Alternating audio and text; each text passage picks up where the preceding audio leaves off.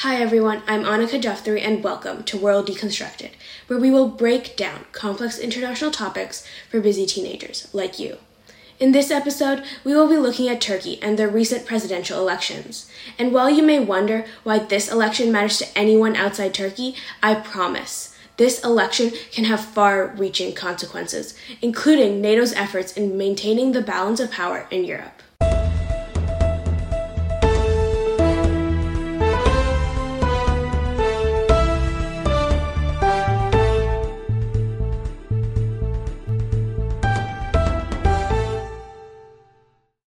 So let's get started and dive into the 2023 Turkish presidential election. First, let's start with a brief history of Turkey. Originally founded in 1923, Turkey's history stretches much further back, all the way to the Roman Empire. When the Roman Empire broke off into its eastern and western halves, Constantinople, present day Istanbul, became the center of power in the Eastern Roman Empire. Since then, the city and much of the land around it has been in a constant state of flux changing from Muslim to Christian and back again. This history still impacts Turkey today, as it lies at the crossroads of the East and the West and their ideologies. Eventually, much of present day Turkey became part of the Ottoman Empire, growing in power and influence until its peak in the 15th and 16th centuries. However, afterward, internal issues such as corruption and economic problems led to a decrease in the Ottomans' influence, and at the end of the World War I, when the empire collapsed, several other states ended up taking its place. In 1923, Mustafa Kemal Ataturk founded the Republic of Turkey and implemented sweeping reforms to build a progressive, modern, and secular Turkey, and is one of the most respected and influential leaders of the 20th century. After World War II, Turkey sided with the US in the Cold War, eventually joining NATO and being a key player in US strategy with Russia and the Middle East. Through its tumultuous history, Turkey has gone back and forth on human rights, the nature of religion in their government, the power of the military, and more, all of which has led to an extremely unsteady economy and an interesting power dynamic in the region. Next, let's talk a little bit more about the current leader of Turkey. The current president of Turkey is Recep Tayyip Erdogan, who has served as Turkey's leader for the past 20 years longer than any former leader, including even Ataturk, as a part of the Justice and Development Party, or the AKP. Erdogan and his party first came to power as prime minister in 2002 while showing Islamic leanings. Erdogan and the AKP were originally met with distrust and apprehension by many of Turkey's military leaders and elite. You know how they say, the early bird catches the worm. But that also means that the early worm catches the bird's eye.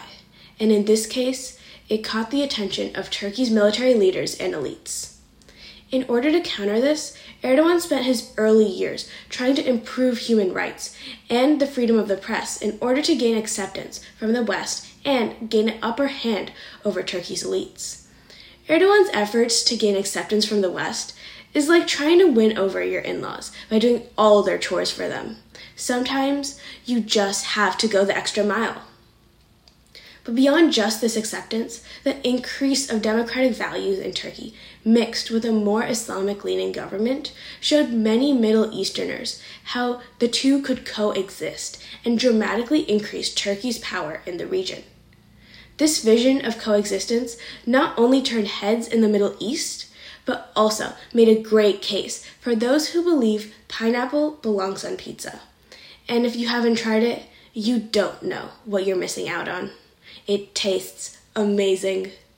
But on a foreign policy front, Erdogan believes Turkey should have the influence to be a leader, not only in its region, but globally, and seeks to increase Turkey's role in international organizations. The first challenge to Erdogan's leadership was in 2010 when the military leaders tried to veto a member of Erdogan's party from ascending to their proper role. After the veto failed, much of the Turkish military was humiliated, pushing them out of Turk- Turkish politics ever since. After this point, Erdogan began consolidating power under his authority and in 2017 advocated for a referendum that changed Turkey's government from a parliamentary system to a presidency. However, unlike the United States presidential system, which is full of checks and balances, the type of presidential system that Erdogan put in place gave the president a large majority of the power, with very few, very limited checks. Erdogan would make a great video game player, very skilled at leveling up quickly, making short work of level bosses. He would be a great speedrunner. This referendum also led to a dramatic rollback of human rights, including the dismantling of a free press and independent institutions, and creating a system where dissent is essentially prohibited. Not only are most of the media companies in Turkey owned by close friends and family of Erdogan who prevent bad press from being published, but many journalists have also stopped critiquing the government after seeing others jailed, fined, and fired for dissent. After all, freedom of speech is usually guaranteed, even in dictatorships. It is freedom after speech that is not. And while Erdogan was consolidating power domestically, he also became more authoritative in his foreign policy. In 2010, Erdogan teamed up with Brazil to keep an agreement with Iran over its nuclear program, against much of the West, which promoted sanctioning Iran instead. Then, in 2011, Erdogan brought Turkey into the Syrian civil war and clashed with the US, who wanted Turkey to stop ISIS from traveling through Turkey into Syria. Since then, Erdogan has used drones and mercenaries in Libya to support the government and in Azerbaijan to support their claim to disputed territory. He has sent the Turkish navy looking for resources into Greek waters and failed to stop even when pressured by much of the West.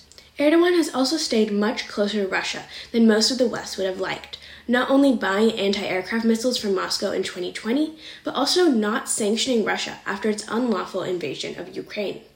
Beyond sanctions, however, Turkey has also prevented Finland and Sweden from joining NATO, leading many to further question Turkey's allegiance to the alliance. Eventually, Turkey dropped their opposition to Finland joining NATO, and if you want to learn more about the effects of that event, check out our first episode, where we explain all about NATO and why Finland joining is so important. Throughout these endeavors, Turkey's people have been behind its president. Much of the press considers these policies successes, and much of the Turkish people follow suit believing in Erdogan's vision of a Turkey on the world stage at a level not seen for over a hundred years. Erdogan's leadership journey is like a roller coaster ride with its ups and downs. It's a good thing he has a strong grip on the handlebars of power. But your friends will be quick to remind you that until you ride the roller coaster with both arms in the air, you are still a scaredy cat. So, what makes this election so different and so special? Erdogan's opponent, Kılıçdaroğlu, is a member of the Republican People's Party, the CHP, and has been the main opposition leader in Turkey for over 10 years. However, in this election, Kılıçdaroğlu has also built a bloc of six parties from all sides of the political spectrum to support him in his effort to remove Erdogan from power. This has never happened before, where all political parties have aligned like this. Additionally, Kılıçdaroğlu has gained the support of many of the mayors of the biggest cities in Turkey, such as Istanbul and Ankara. The biggest reason this election is so different is how close it will be, splitting the country evenly between the two candidates, down to every last household. Erdoğan. Kılıçdaroğlu tabii ki de. Until now, Erdogan has won his elections with room to spare, but in this election, it will be a tight victory, or perhaps even a loss for Erdogan. Erdogan might be Erdogan this time around. Polling done for the election had Kılıçdaroğlu over the 50% threshold needed to win. And there are several factors that led to such a close election, which has turned more and more voters away from Erdogan than ever before. First up, the earthquake that shook Turkey earlier this year, which holds a death toll of more than 50,000 people. In addition to the death toll itself, the earthquake exposed corruption and negligence in the government's enforcement of building codes that likely contributed immensely to the extremely high death toll.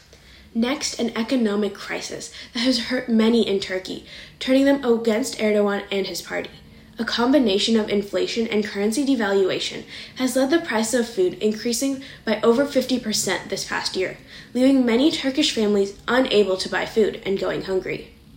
By the way, it is a great time to take a vacation in Turkey this summer.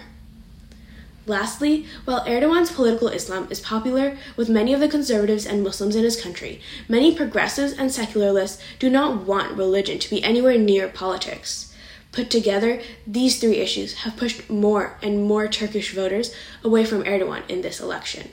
And leading up to the elections, it has increasingly looked like Erdogan might have to quit. Cold turkey. So, what have been the results? The first round of the election was held on May 14th, when neither Erdogan or Kılıçdaroğlu were able to reach the 50% minimum needed to secure a victory.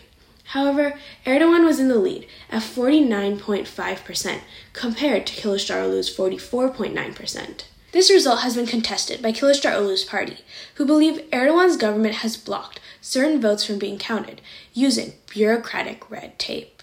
Kılıçdaroğlu's party still believes neither candidate reached 50%, but believes it was in the lead at the end of this first election. Since neither candidate reached 50%, a second runoff election is being held the day this episode is being recorded, May 28th, where only Erdogan and Kılıçdaroğlu are on the ballot, ensuring one of the two candidates will reach the 50% minimum. A key player in who may win this runoff is Ogan, who received 5% of the vote in the first election. Since, Ogan has thrown his support behind Erdogan, greatly increasing his chances for victory in the runoff election. The remaining candidate, Ince, has given his support to Kılıçdaroğlu. However, he only received 0.44% of the vote in the first election, not dramatically affecting results of this runoff election. Now, how will this election impact Turkey and the world? Erdogan's win will be like winning the final boss fight for him. After that, there is no real threat between you and winning the whole game. If Erdogan wins, Turkey continues on its current trend, both domestically and globally. Erdogan will continue to be aggressive in his foreign policy and likely continue consolidating power. Additionally, while Erdogan does have a few policies that could help Turkey's middle class, including bonuses for retirees, free natural gas to households, and increases to the minimum wage, his overall intervention in Turkey's central bank's affairs will continue rampant inflation, allowing the prices of food to continue to rise. Beyond that, human rights in Turkey will continue to degrade. The press will still not be able to print what it wishes, and the opposition to the government will continue to be imprisoned. Minorities and underrepresented groups, such as women, LGBTQ, Kurds, and more, will have their rights continue to be taken from them by Erdogan. After all, Erdogan has the same problem as Little Miss Muppet. They both have Kurds in their way. On the other hand, if Kılıçdaroğlu wins, he plans to closer align Turkey with the West, including applying for EU and strengthening Turkey's ties with NATO. Additionally, he will follow much of NATO's lead in sanctioning Russia due to their invasion of Ukraine. A Kılıçdaroğlu presidency would further isolate Russia on the world stage and possibly even clear a path for Sweden to join NATO, something Erdogan has been holding up. Domestically, Turkey's financial markets seem to want Kılıçdaroğlu to win. In contrast to Erdogan's policies of cutting interest rates due to inflation, Kılıçdaroğlu wants to reverse the policy and increase rates instead, which would help stop runaway inflation and help bring stability back to Turkey's economy. Kılıçdaroğlu has also promised to restore the freedom of the press and stop the downward trend of Turkey's human rights. Additionally, an Erdogan loss can provide a symbol to the world that nationalism is losing and democracy can be on the rise once more, especially when the global trend seems to be going the other way. However, since the first election, Kılıçdaroğlu has changed his tone to become more nationalist, vowing to expel millions of Syrian refugees in order to appeal to the Turkish people. You have to give it to the guy. Kılıçdaroğlu gave it his all to get the word out. He had enough mics and then added some more and then some more until mics were falling off.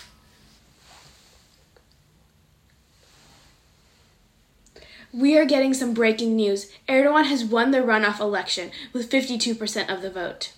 With a renewed mandate from the voters, Erdogan is unlikely to back down. His victory shows how much of Turkey still sides with him, despite high inflation, believing it is necessary in order to ensure a strong foreign policy. On a more global front, Turkey's objection to Sweden joining NATO is likely to continue, preventing the nation from becoming a member of the alliance. Turkey will likely continue to play both sides of the war in Ukraine, both selling Ukraine weapons but also refusing to sanction Russia, and in a result, continue to irk the West. Wow, what an episode! Our first episode with live breaking news. That's our breakdown of Turkey's elections and its impact. If you want to learn more about this topic, check out these links, further exploring the topic, all in the description below. Have you read an article you don't understand or a headline you want more details on? Tell us in the comments down below and we will deconstruct it for you. Do you have any recommendations on how we can improve this show for you? Please tell us in the comments down below. Also, don't forget to like, subscribe, and turn on notifications so you know when our next episode drops. Make sure to share this episode with your friends as well. And next episode, we will break down the war in Sudan and its regional and global implications. See you next time!